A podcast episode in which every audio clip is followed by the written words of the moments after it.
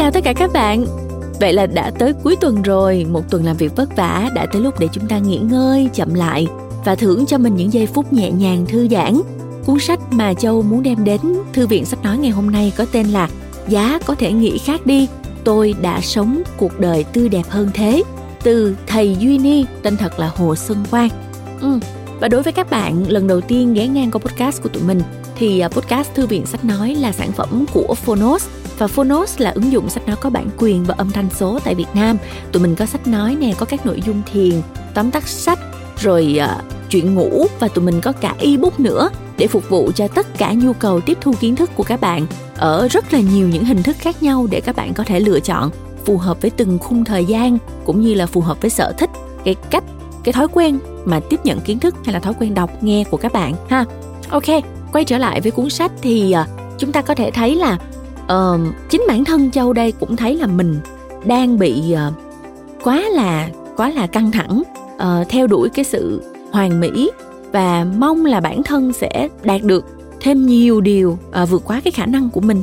Uh, mình đã nhận ra cái điều này uh, nhưng mà để có thể sửa được để có thể uh, sống mà chánh niệm hơn thì thực sự là còn rất là nhiều uh, nỗ lực ở phía trước cần phải cố gắng. Nhưng mà chúng ta thấy rõ ràng là cái xu hướng mà gọi là cố ép bản thân quá thì cũng làm nảy sinh những cái khúc mắc về mặt tâm lý. Khó quá ha các bạn ha.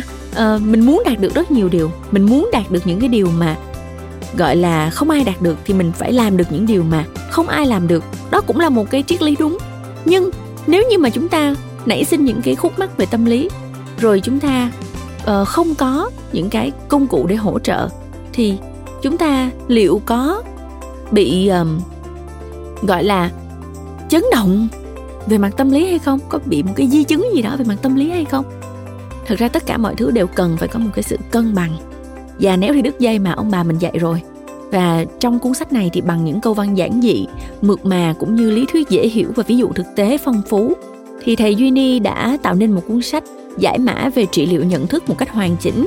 Độc giả có thể có cảm giác như là mình nắm được một chiếc chìa khóa ở trong tay có được một cuốn uh, cẩm nang một cái sự hỗ trợ trên con đường làm chủ tâm lý và trưởng thành hơn.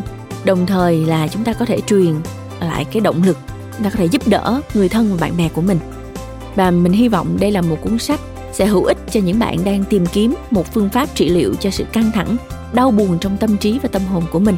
Bây giờ chúng ta cùng nhau lắng nghe chương 1 giá có thể nghĩ khác đi tôi đã sống cuộc đời tươi đẹp hơn thế nhé. Um, mình uh, tin là con đường đã đi qua thì không thể thay đổi được. Nhưng mà nếu như ngay từ cái khoảnh khắc này mà chúng ta nhận ra là chúng ta có thể làm tốt hơn như thế thì từ đó về sau chúng ta sẽ chỉ có thể trở nên tốt hơn mà thôi. Hy vọng là các bạn sẽ thích quyển sách này và các bạn có thể tải ứng dụng Phonos để nghe trọn vẹn quyển sách cũng như nghe hàng trăm sách nói khác. Đặc biệt có rất nhiều sách về tâm lý tinh thần tôn giáo uh, sẽ giúp cho các bạn rất là nhiều trên cái hành trình khám phá bản thân của mình. Cảm ơn các bạn đã lắng nghe. Hẹn gặp lại các bạn trong podcast lần sau.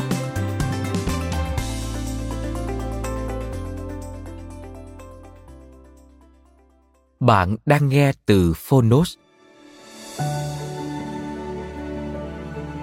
Giá có thể nghĩ khác đi. Tôi đã sống cuộc đời tươi đẹp hơn thế. Bí kíp nhổ tận gốc, thói quen ăn sâu bắt rễ. Tác giả Thầy Duy Ni, Hồ Xuân Quang. Người dịch Hoàng Diệp Hằng. Phiên bản sách nói được chuyển thể từ sách in theo hợp tác bản quyền giữa Phonos với công ty cổ phần sách Bách Việt.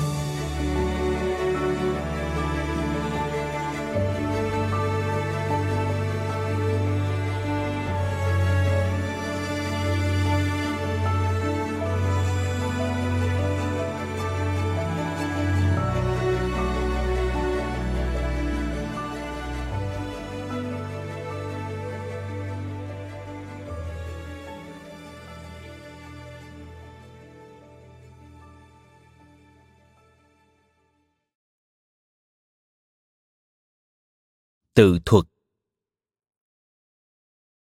Cuộc sống tươi đẹp bắt đầu từ việc cải thiện nhận thức. Làm thế nào để cải thiện tính cách?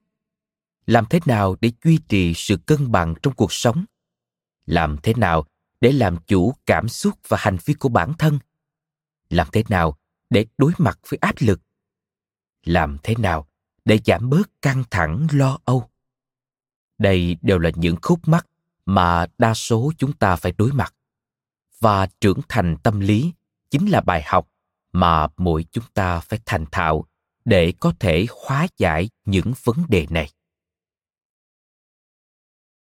Sự ra đời của trưởng thành tâm lý.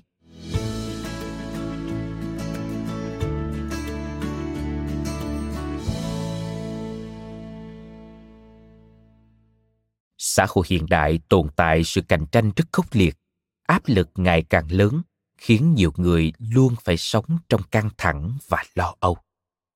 Những năm gần đây, các cuốn sách chia sẻ bí kíp thành công và truyền cảm hứng dần trở thành cơn sốt và xuất hiện tràn lan. Tuy nhiên, sự cổ vũ khích lệ là một con dao hai lưỡi. Hẳn nhiên, những tác dụng của nó là rất rõ ràng. Thế nhưng nếu không nắm vững mức độ, sẽ rất dễ tạo thành áp lực còn lớn hơn. Ngày nay, do yêu cầu của xã hội, có quá nhiều người theo đuổi sự hoàn mỹ, ép bản thân phải đạt được những điều vượt quá khả năng của mình. Xu hướng này làm nảy sinh các khúc mắc tâm lý. Từ đó, nhu cầu trưởng thành về tâm lý trở nên bức thiết hơn bao giờ hết.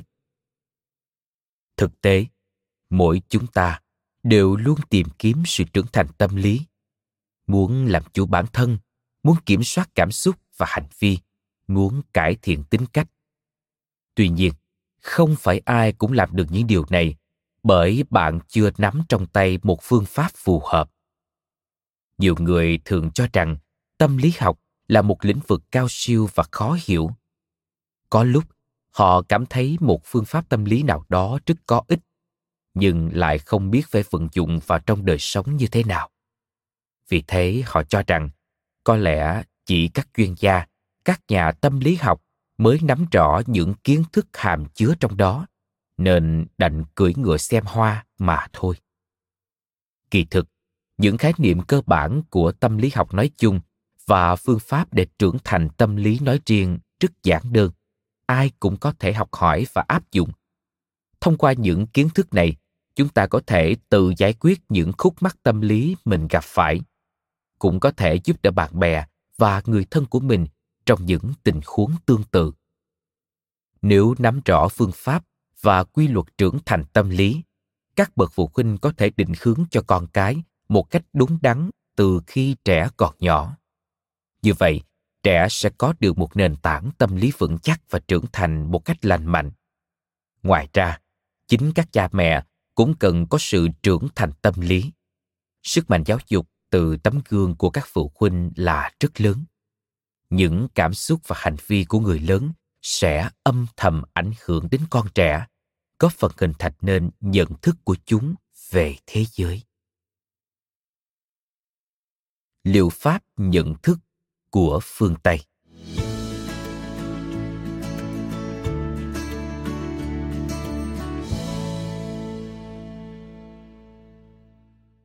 Mỗi chúng ta đều có một nền tảng tâm lý của riêng mình, nhưng lại luôn chẳng thể làm chủ nó.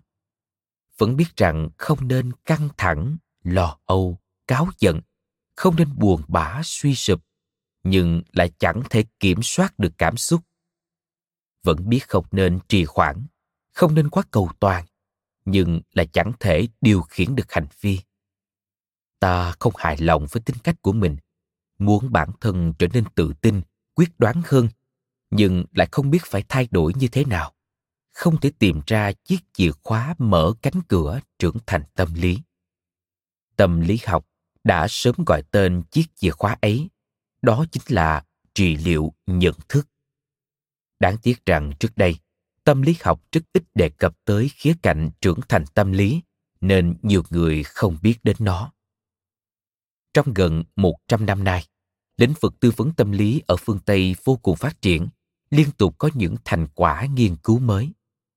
Xu hướng nghiên cứu chung của tư vấn tâm lý trong cả thế kỷ 20 là giải quyết những vấn đề tâm lý và trị liệu bệnh tâm lý đối tượng chủ yếu của nó cũng là những người có vấn đề về tâm lý và các bệnh nhân tuy nhiên những nghiên cứu với mục đích trả lời cho câu hỏi làm thế nào để một người bình thường thay đổi cảm xúc, hành vi và cải thiện tính cách lại cực kỳ hiếm hoi.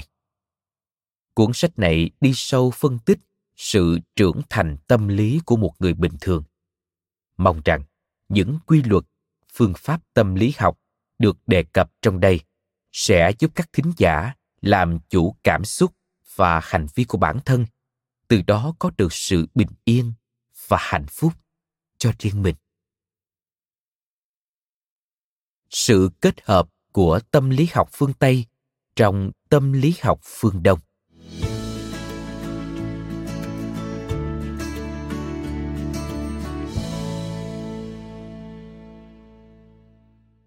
Tâm lý học phương tây có không ít lý thuyết và phương pháp tuyệt vời, có thể coi là khung nền của trưởng thành tâm lý. Và trong văn hóa truyền thống của trung quốc, cũng có những đạo lý có thể giúp xoa dịu nội tâm giúp con người trở nên mạnh mẽ. Đó là tùy kỳ tự nhiên của đạo gia, đạo trung chung của nho gia, bất nhị pháp môn của thiền tông. Tôi muốn kết hợp hai nguồn trí thức này để tạo ra một khái niệm và phương pháp trưởng thành phù hợp nhất với tâm lý người trung quốc nói riêng và người phương đông nói chung. Đây là một lĩnh vực mới mẻ của tâm lý học. Vì thế nó cần có sự sáng tạo và phát triển cả về khái niệm và phương pháp, đặc biệt là một phương pháp có thể áp dụng cho những vấn đề thường gặp trong đời sống. Những khái niệm và phương pháp đó ban đầu hầu hết do tôi tổng kết từ kinh nghiệm trưởng thành tâm lý của bản thân. Bằng việc kiểm nghiệm thực tế thông qua các trường hợp đã nhận tư vấn tâm lý, tôi nhận ra rằng chúng có thể được áp dụng với cả những đối tượng khác, vì quy luật tâm lý của chúng ta là tương tự nhau. Tất nhiên, hoàn cảnh của mỗi người khác nhau. Vì vậy, khi ứng dụng trị liệu nhận thức, sẽ không có một đáp án tiêu chuẩn nào cho câu hỏi, làm sao để thay đổi nhận thức. Tôi sẽ đưa ra một vài lý thuyết và phương pháp để thính giả tham khảo, nhưng các bạn cũng cần tự mình suy ngẫm và tìm ra câu trả lời phù hợp với bản thân.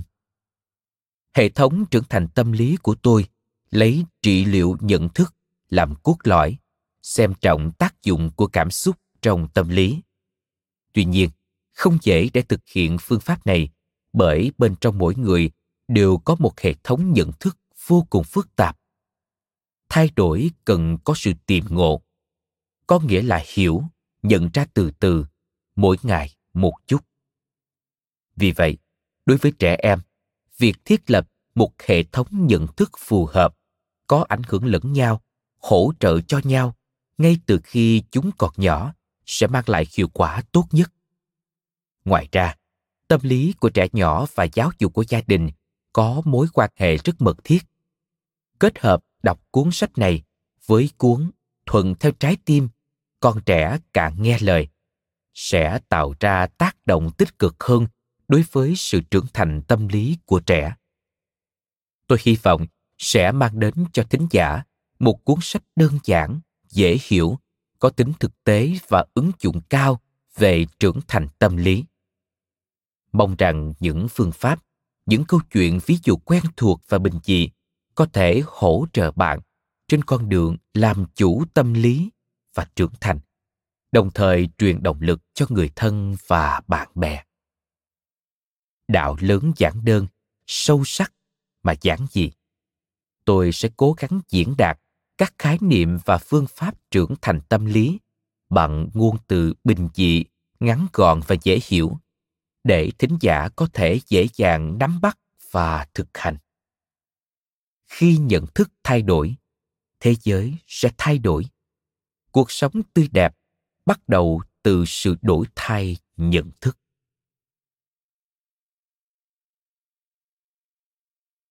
Chương 1 trưởng thành tâm lý, cần khoa học soi đường dẫn lối.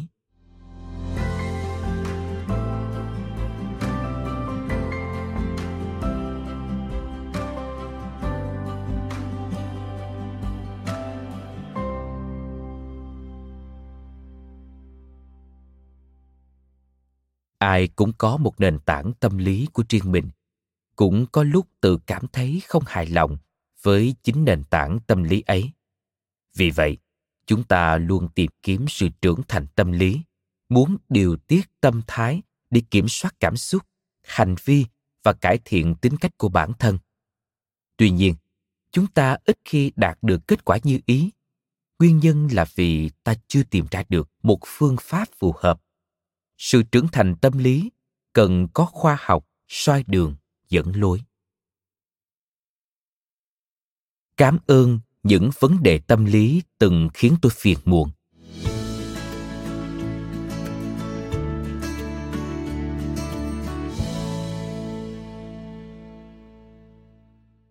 Những vấn đề và khiếm khuyết trong quá khứ đã trở thành một kho báu giúp tôi trưởng thành tâm lý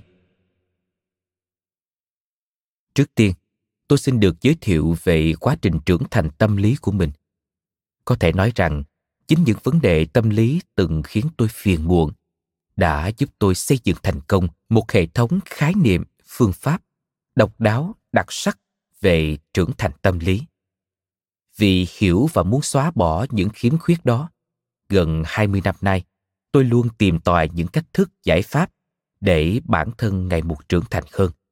Vận dụng những kinh nghiệm thực tế của chính mình, tôi mới có thể lý giải sâu sắc quy luật của trưởng thành tâm lý.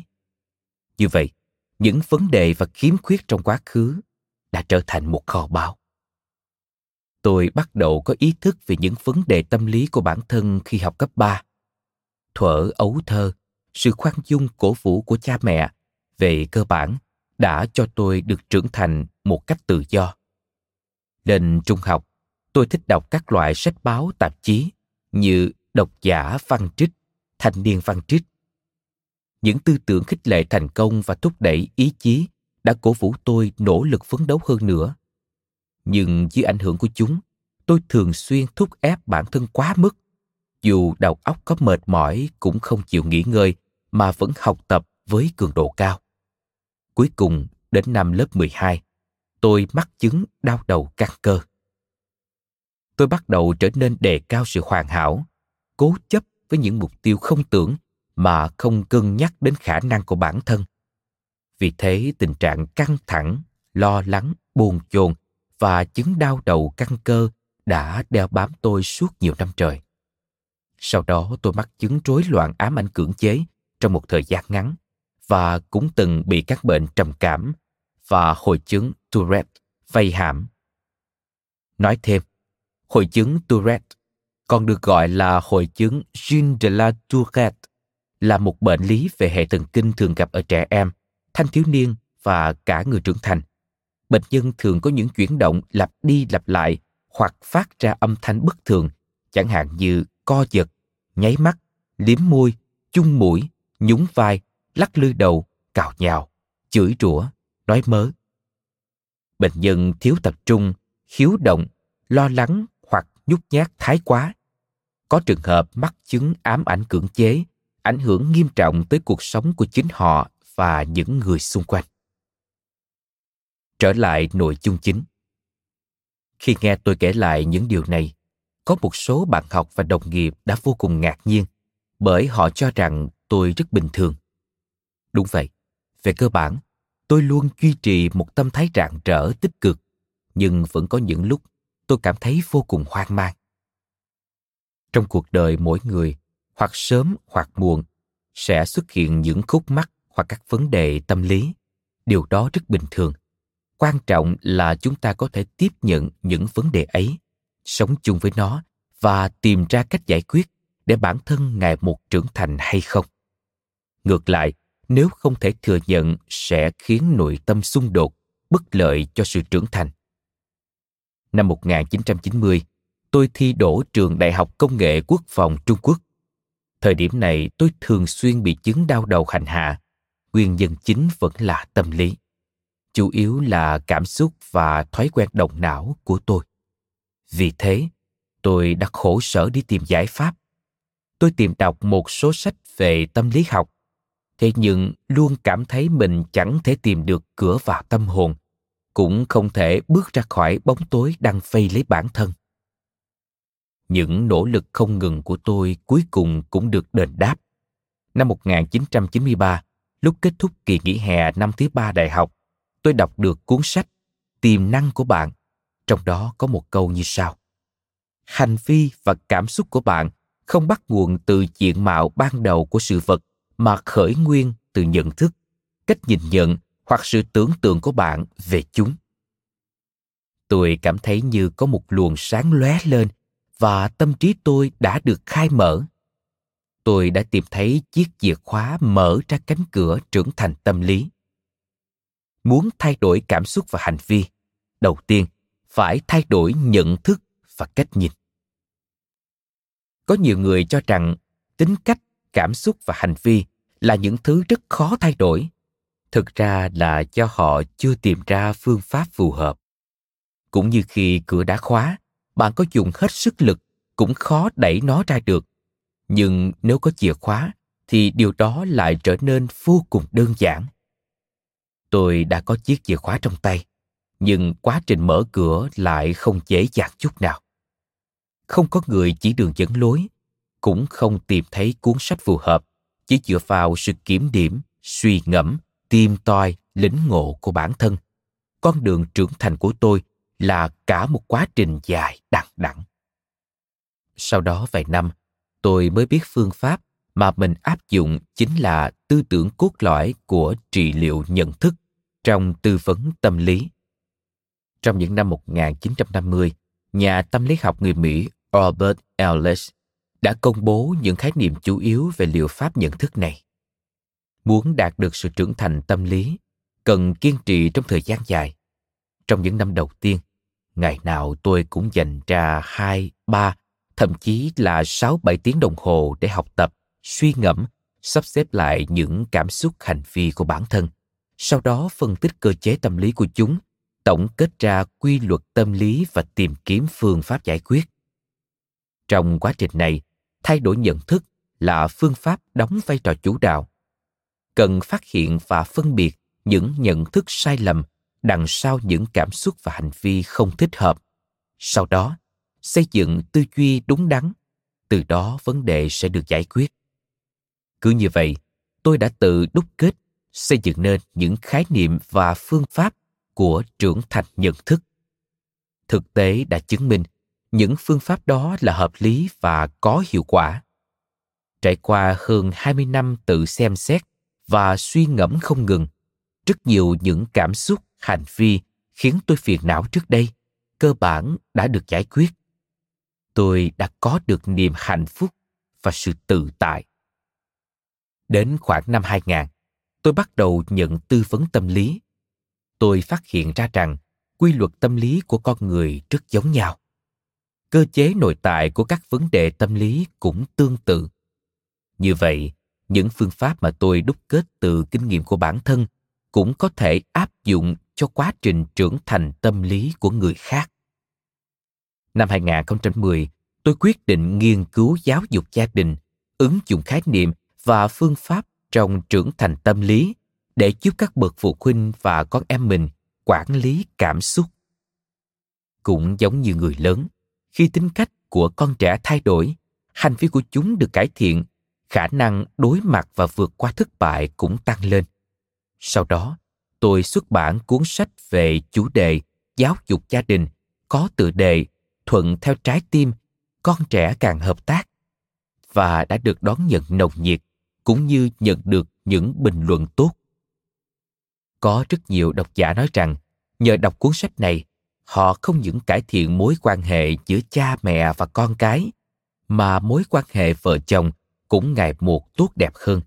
Tâm lý của các thành viên trong gia đình cũng đổi thay theo hướng tích cực. Điều này một lần nữa chứng minh tính hiệu quả của khái niệm và phương pháp trưởng thành tâm lý.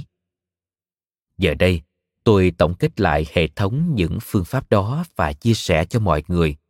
Với những chỉ dẫn này, các bạn sẽ không còn phải đi những cung đường vòng không còn phải bỏ ra những nỗ lực dài đằng đẵng như tôi năm ấy, và có thể nhanh chóng đạt đến sự trưởng thành tâm lý.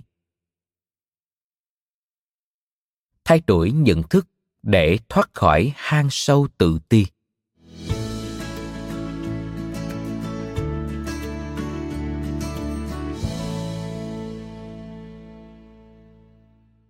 Thứ quyết định cảm xúc và hành vi của chúng ta không phải là bản thân sự việc, mà là nhận thức về sự việc.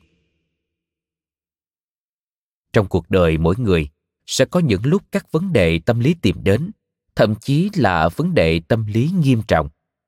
Chúng đều là sản phẩm của quy luật tâm lý thông thường, là điều có thể hiểu được. Ta có thể tìm ra phương pháp giải quyết từ điểm xuất phát của nó là quy luật tâm lý đây cũng là một bộ phận của trưởng thành tâm lý. Sau đây là một trường hợp tôi từng tư vấn. Thông qua câu chuyện của nhân vật này, chúng ta có thể tìm ra cách giải quyết vấn đề.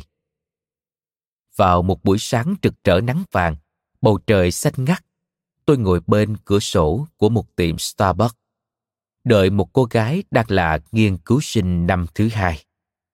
Cô ấy tìm được tôi qua WeChat. Sau vài lần trò chuyện, tôi nhận ra tinh thần của cô đang vô cùng sa sút và hoang mang.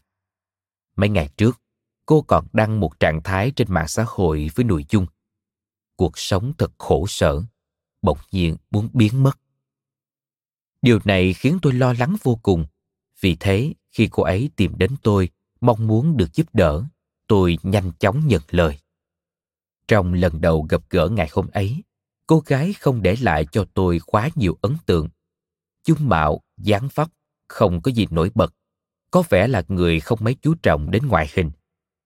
Dù đang ở độ tuổi thanh xuân rực rỡ, nhưng cô ấy lại mang dáng vẻ buồn bã trầm ngâm, tựa như ánh mặt trời không thể chiếu tới trái tim cô.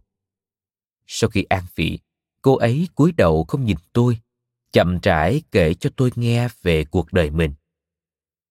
Lúc cô học cấp 3, mẹ cô thường xuyên than thở rằng tất cả là tại con, nên mẹ với bố thường xuyên cãi vã, rồi chuyển nhà tới đây, bỏ cả việc để chăm sóc con. Điều này khiến cô luôn dằn vặt, tự trách móc bản thân, cảm thấy mình là gánh nặng của gia đình. Mẹ kiểm soát cô rất gắt gao, bất cứ việc gì liên quan đến cô cũng phải do mẹ cô quyết định. Nếu cô không nghe theo, bà ấy sẽ rất tức giận. Chịu áp lực quá lớn, lúc ở nhà, cô luôn tỏ ra là một đứa con ngoan. Nhưng khi đến trường, cô lại thường xuyên đối đầu với thầy giáo, bắt nạt bạn cùng lớp. Mẹ cô luôn cho rằng những thành tích của cô là lẽ đương nhiên nên chưa từng khen ngợi mà chỉ chăm chăm chỉ trích những khuyết điểm của con gái. Vì vậy, tuy học rất giỏi, nhưng cô lại rất tự ti. Khi tôi hỏi cô có những ưu điểm gì, cô tự cảm thấy mình không có điểm mạnh nào. Có thể thấy rằng chính cách giáo dục của người mẹ đã gây cho cô gái rất nhiều tổn thương. Tính cách và trạng thái tâm lý của cô cũng chịu ảnh hưởng lớn từ mẹ. Những việc đã qua thì không thể thay đổi, cũng không thể làm lại. Càng nghĩ đến lại càng đau lòng. Nên chăng, ta hãy cứ an nhiên, bình tĩnh, như ngắm mây tụ mây tan. Thứ quyết định cảm xúc và hành vi của chúng ta không phải là bản thân sự việc mà là nhận thức về sự việc. Quá khứ là thứ không thể thay đổi nhưng chúng ta có thể thay đổi nhận thức. Khi ta tư duy khác đi cảm xúc cũng sẽ biến chuyển. Cô gái rất thông minh nhanh chóng hiểu được điều tôi nói. Hồi nhỏ cô luôn cho rằng chính bố là người khiến cuộc đời cô khốn khổ. Giờ đây nghĩ lại thì không phải như thế. Bố không hề làm tổn thương cô, chỉ là do năng lực của ông không đủ, giống như con thuyền nhỏ giữa dòng nước xoáy, không nắm được vận mệnh của mình trong tay. Điều này cũng không thể trách ông ấy. Khi nhận thức thay đổi, cảm xúc của cô đối với bố cũng thay đổi. Tương tự như vậy nếu cô hiểu được mẹ mình, nỗi oán hận đối với mẹ sẽ ít nhiều tiêu tan. Gia đình mẹ cô vốn cũng không hạnh phúc. Từ nhỏ, mẹ cô đã không nhận được sự yêu thương của bà ngoại. Có lẽ mẹ không muốn cô có tuổi thơ giống như mình, nên bà ấy đã hết mực sát sao, quan tâm đến con gái. Chỉ có điều, sự kiểm soát quá mức của bà gây ra áp lực rất lớn cho cô. Ngoài ra, từ nhỏ tính cách cô vốn rất nhạy cảm, nên những tổn thương càng dễ trở nên sâu sắc hơn. Thấu hiểu nỗi khổ của người khác, ta sẽ dễ dàng khoan dung với họ. Cô ngẩng đầu lên, khe khẽ nở nụ cười. Khi nhận thức thay đổi, nhớ lại quá khứ, nghĩ về mẹ, cô thấy nhẹ nhõm hơn nhiều. Những sự kiện trong cuộc đời sẽ lặng lẽ tác động tới nhận thức và tư duy mang tính tập quán của chúng ta. Vì thế, sau khi đặt xuống gánh nặng quá khứ, phân tích trọng điểm các nguyên nhân chủ yếu ảnh hưởng tới tâm lý hiện tại, bao gồm nhận thức, cảm xúc, thói quen là được. Sự tự ti của cô gái xuất phát từ những sự việc cô đã trải qua, nhưng sự tự ti đó có nguyên nhân chủ yếu là cô không có một hình tượng phù hợp với bản thân cũng như chính cô nói. Tôi cảm thấy mình chẳng có ưu điểm gì cả. Khi tôi nói, hãy liệt kê những điều mà cô nghĩ rằng mình có thể làm tốt hơn người khác. Cô nghĩ ngợi giây lát, rồi kể ra không ít điểm mạnh như thông minh, chăm chỉ, kiên trì, không sợ khó, sợ khổ. Như thế sao có thể gọi là không có ưu điểm gì được? Nếu các bạn trẻ khác có những ưu điểm như vậy phụ huynh của họ có lẽ đến nằm mơ cũng bật cười sung sướng mất. Cô gái này đã chịu áp lực rất lớn từ cha mẹ, nên chưa từng ý thức về những điểm mạnh đó, chỉ chú ý đến khuyết điểm của mình. Sau đó, tôi bảo cô liệt kê một vài điểm mà cô chưa hài lòng về bản thân. Cô nghĩ ngay tới việc chưa chăm chút cho ngoại hình, đôi khi không kiểm soát được cảm xúc, luôn đề ra mục tiêu quá cao trên thực tế, giống như cô gái này, hầu hết điểm yếu của mỗi người đều có thể được cải thiện. Chỉ cần có thể thẳng thắn thừa nhận khuyết điểm của bản thân, chúng ta sẽ không còn quá ám ảnh về chúng. Như vậy, ta sẽ thấy khuyết điểm của mình thì ra không nhiều, không nghiêm trọng như ta tưởng tượng. Cô gái này còn gặp phải một vấn đề khác nữa. Cô muốn làm việc mà mình muốn, sống theo cách của riêng mình nhưng mỗi khi ý kiến của cô trái ngược với mẹ, bà ấy đều vô cùng tức giận và nói rằng, mẹ sẽ không quản con nữa. Phản ứng của mẹ khiến cô sợ hãi và lo lắng. Những cảm xúc tiêu cực cứ ngày một dồn nén thêm. Tôi nói với cô rằng, chúng ta chỉ có thể làm những việc mà mình có thể làm, chứ không thể suy nghĩ quá nhiều về chúng. Chắc chắn mẹ cô không mong muốn cô phải chịu đau khổ vì thế hãy cứ mạnh dạn sống là chính mình Duy Ni mắt nhỏ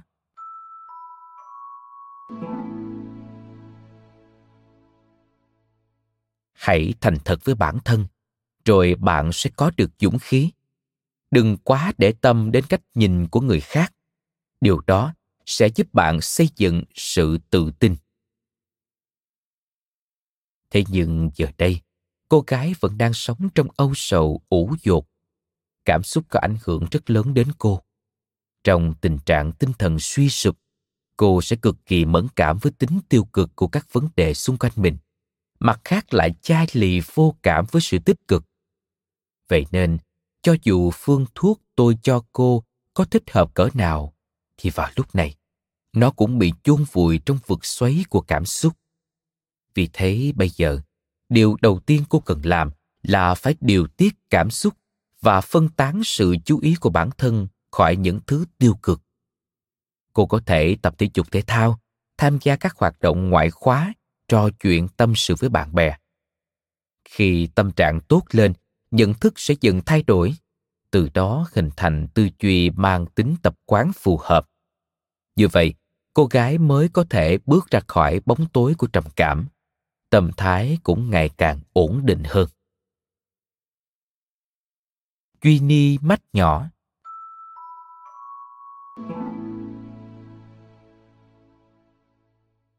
Cảm xúc ảnh hưởng sâu sắc đến nhận thức. Vì vậy, cần phải điều tiết cảm xúc, rồi mới thay đổi nhận thức. Cô gái đồng ý làm theo lời khuyên của tôi. Hôm ấy, ánh mặt trời chiếu lên khuôn mặt cô hy vọng rằng cũng có thể soi rọi đến trái tim cô. Đây là tâm trạng nên có của những cô gái ở độ tuổi này. Mấy ngày sau, cô nhắn tin cho tôi, nói rằng cô đang kiên trì chạy bộ mỗi ngày. Tâm trạng tuy vẫn lúc ổn, lúc không, nhưng cô đã có được phương hướng cho riêng mình, không còn hoang mang vô định như trước kia nữa. Một tháng sau, cô nói với tôi rằng cô cảm thấy mình đã khá lên nhiều. Hai tháng sau, cô nói với tôi rằng cuộc sống này thật hạnh phúc. Nhận ra bản tính và làm chủ cảm xúc của bản thân.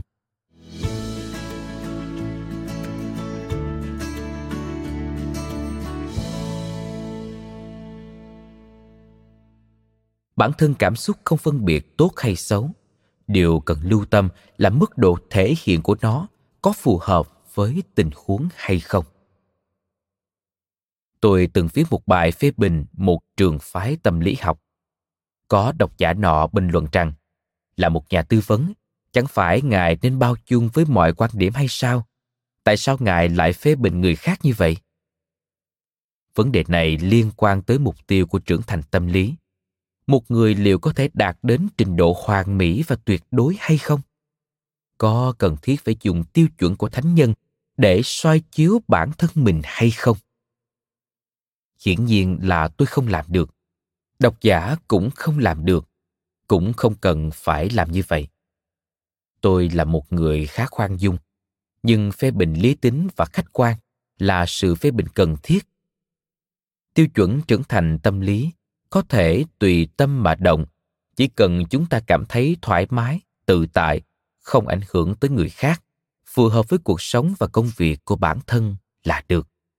Hãy sống là chính mình. Ví dụ có người thích sự yên bình, tĩnh lặng, thì việc phải tham gia vào những cuộc giao lưu quá ồn ào lại là chuyện không mấy vui vẻ.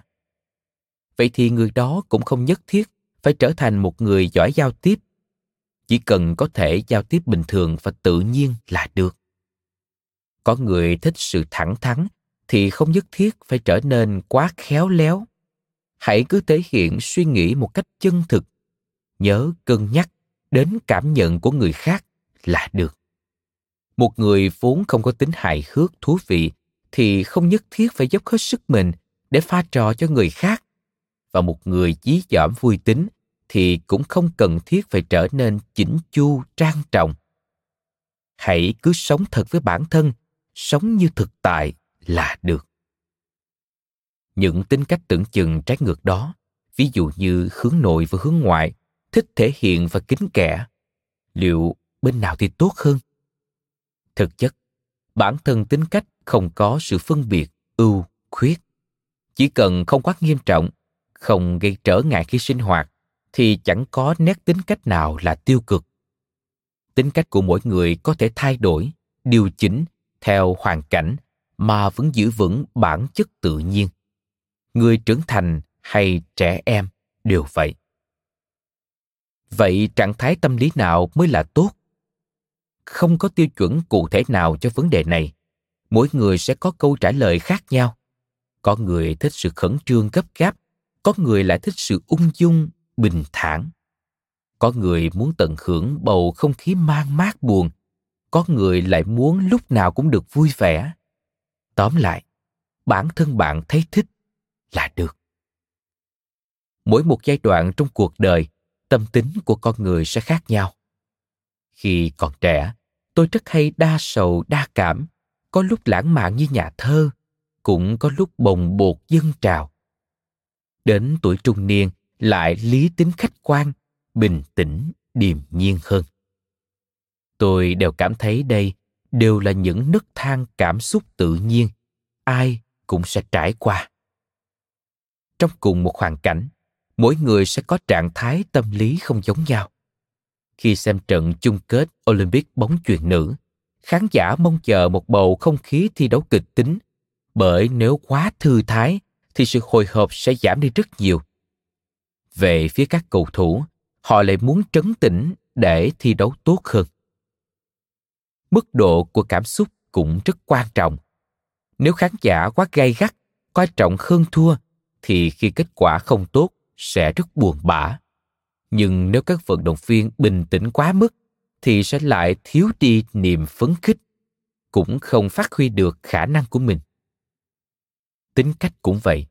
Hoạt bát là rất tốt nhưng hoạt bát quá thì không. Trầm tĩnh cũng tốt, nhưng trầm tĩnh quá cũng không hay. Nói tóm lại, trưởng thành tâm lý cũng cần có sự điều chỉnh phù hợp. Chỉ cần ta cảm thấy thích, hài lòng, đó chính là trạng thái tâm lý tốt.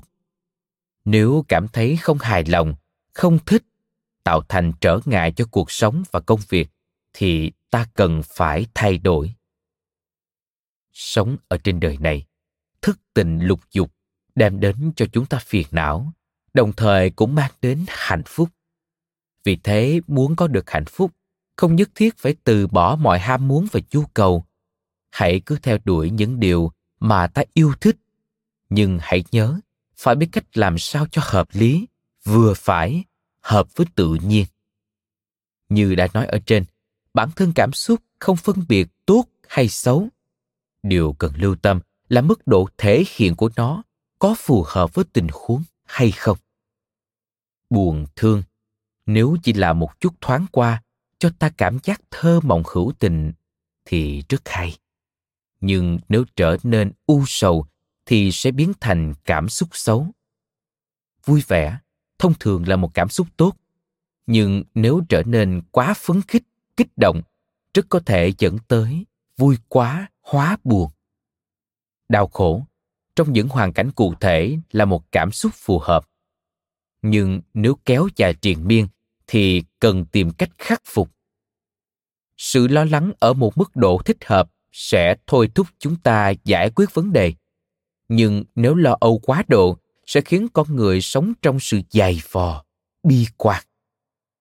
Sự sợ hãi thúc đẩy chúng ta giữ thái độ cảnh giác giúp ta tránh xa nguy hiểm. Nhưng nếu sợ hãi quá độ, cũng sẽ tạo nên trở ngại cho cuộc sống. Sự căng thẳng vừa phải sẽ khiến chúng ta cảm thấy hưng phấn, khơi dậy năng lực. Nhưng nếu căng thẳng quá mức, sẽ khiến đầu óc thường xuyên mệt mỏi, tâm trạng trở nên thất thường. Bình tĩnh, điềm nhiên thường được coi là một trạng thái tâm lý lý tưởng. Thế nhưng nếu lửa cháy đến lông mày mà vẫn không lo lắng, thì rất có thể chúng ta sẽ bỏ lỡ thời cơ để hoàn thành một việc nào đó. Vậy nên, bất cứ trạng thái tâm lý nào cũng có thể trở thành cảm xúc xấu và cũng có thể là cảm xúc tốt. Ý chí có thể giải quyết vấn đề tâm lý hay không?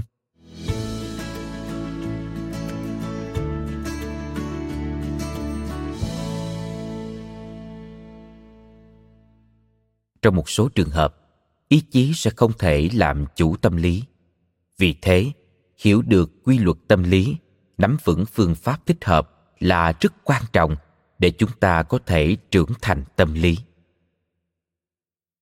Bất kỳ ai cũng sẽ gặp phải một vài vấn đề về tâm lý. Đó là điều rất bình thường.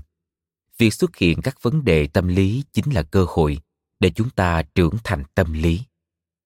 Thế nhưng tâm lý không phải là thứ muốn thay đổi, là thay đổi được. Ví như ta biết rõ là không nên sợ hãi, nhưng vẫn sợ hãi. Biết là nên tự tin, nhưng vẫn tự ti. Biết là không nên căng thẳng, nhưng càng không muốn lại càng lo lắng. Chúng ta rất khó có thể làm chủ tâm lý. Tâm lý có quy luật nhất định, muốn thay đổi cần có phương pháp thích hợp đây cũng là lý do để tâm lý trở thành một bộ môn khoa học. Khi cảm xúc phát sinh, nó sẽ thông qua hệ thần kinh thực vật để tạo phản ứng sinh lý, ví dụ như sự thay đổi của cơ, nhịp tim, hơi thở. Những phản ứng như vậy sẽ kéo dài một thời gian. Hệ thần kinh thực vật không chịu sự điều khiển của ý thức. Vì vậy, có những lúc ý chí của chúng ta không thể điều tiết cảm xúc khi ấy chúng ta cần phân tán sự chú ý để cảm xúc dần lắng xuống nói thêm hệ thần kinh thực vật autonomic nervous system còn gọi là hệ thần kinh tự chủ được điều khiển bởi vùng dưới đồi trong não. Đây là một bộ phận của hệ thần kinh ngoại phi, tác động tới chức năng của các cơ quan nội tạng. Nó kiểm soát các hoạt động của cơ quan trong cơ thể một cách tự động, không phụ thuộc vào bộ não như nhịp tim, huyết áp, bài tiết, tiêu hóa. Trở lại nội dung chính. Sự thôi thúc cũng ảnh hưởng đến ý chí. Ví dụ khi nổi giận, chúng ta có cảm giác như đang bị một ngọn lửa đốt cháy trong lòng, chỉ trực tuôn trào ra ngoài. Hay như những người nghiện rượu, nghiện thuốc lá cũng vậy. Rõ ràng biết rằng đây đều là những thứ có hại cho sức khỏe, nhưng lại không thể kiềm chế khao khát của bản thân. Đó chính là sức mạnh thôi thúc của dục vọng. Tư duy mang tính tập quán có ảnh hưởng mạnh mẽ đến cảm xúc giả sử bạn thấy con mình vừa làm bài sai vừa nghe giả không hiểu nếu như tư duy tập quán của bạn là con không nên làm sai nên nghe hiểu bài thì đương nhiên bạn sẽ tức giận bốc hỏa mà không thể kiểm soát. Nếu bạn biết cách hiểu con, thay đổi nhận thức của bản thân, suy nghĩ theo hướng, con mình học kém chắc hẳn xuất phát từ nguyên nhân nào đó. Vậy nên con mới làm bài sai, mới nghe giảng không hiểu. Mình cảm thấy dễ dàng, đó là vì mình nhìn từ góc độ của người lớn, nhưng với con trẻ e là khó khăn. Như vậy, cảm xúc sẽ dịu xuống sợ hãi cũng là cảm xúc khó có thể làm chủ còn nhớ lúc tôi học đại học trò nhảy ngựa rất phổ biến nhưng vì độ mạo hiểm rất cao nên tôi chưa từng chơi thử sau này nhờ phương pháp giải mẫn cảm có hệ thống tôi đã thành công vượt qua nỗi sợ hãi, cuối cùng giành được giải quán quân nhảy ngựa toàn trường. Điều này cho thấy phương pháp tâm lý hiệu quả hơn ý thức. Nói thêm, giải mẫn cảm có hệ thống là một phương pháp trị liệu tâm lý, giúp người bệnh vượt qua các rối loạn lo âu hay những nỗi ám ảnh về một vấn đề nào đó. Bằng cách để họ tiếp xúc từ từ với chủ thể gây ra nỗi sợ hãi, từ đó giảm dần mức độ căng thẳng. Trở lại nội dung chính. Khi phải phát biểu trước đông người, chúng ta cũng có thể cảm thấy căng thẳng càng nói với bản thân rằng đừng lo lắng, sẽ càng hồi hộp hơn. Như vậy nghĩa là ý chí không giúp ích được bao nhiêu. Lúc này, nếu có thể thay đổi nhận thức, ví dụ như tự động viên bản thân rằng cứ nói như lúc bình thường là được, thì sự căng thẳng sẽ giảm bớt, bạn sẽ phát huy được năng lực của mình. Nếu quá quan tâm đến cái nhìn và đánh giá của người khác chúng ta sẽ mất tự tin trong bất cứ hoạt động nào của cuộc sống. Ngược lại, nếu biết cách ăn ngay, nói thẳng, bạn sẽ có dũng khí để làm bất cứ việc gì mình muốn. Điều này ý chí khó có thể làm được. Nói thêm về hội chứng rối loạn ám ảnh cưỡng chế, tôi cho rằng thực ra bản chất của nó chính là sự hoài nghi có tính tập quán. Sự hoài nghi này sẽ gây ra thôi thúc thúc đẩy bạn giải trừ chính mối nghi ngờ này. Đây là một kiểu tâm lý không tự chủ. Nếu chống lại nó, bạn sẽ có thể trở nên căng thẳng, lo âu. Ví dụ, một đứa trẻ có tính ưa sạch sẽ, khi nghi ngờ tay mình không sạch, nó sẽ bị thôi thúc rửa tay không ngừng. Lúc này, nếu bố mẹ không cho đứa bé rửa tay, nó sẽ cảm thấy rất khó chịu. Lại nói về hội chứng tourette động tác lặp lại, đó chính là sự giải tỏa căng thẳng hoặc khó chịu mang tính tập quán khi một người cảm thấy lo lắng trước một việc nào đó, họ sẽ vô thức lặp lại một số động tác, ví dụ như nháy mắt, nhún vai, nhăn mũi, vỗ bụng đối với những đứa trẻ mắc hội chứng Tourette.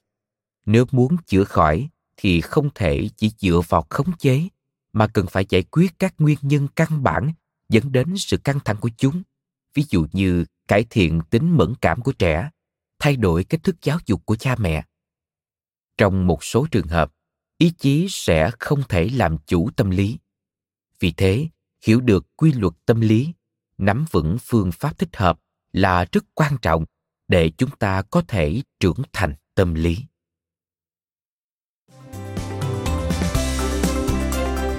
cảm ơn bạn đã lắng nghe podcast thư viện sách nói Tải ngay ứng dụng Phonos để nghe trọn vẹn sách nói của kỳ này bạn nhé. Hẹn gặp lại bạn trong các podcast sau.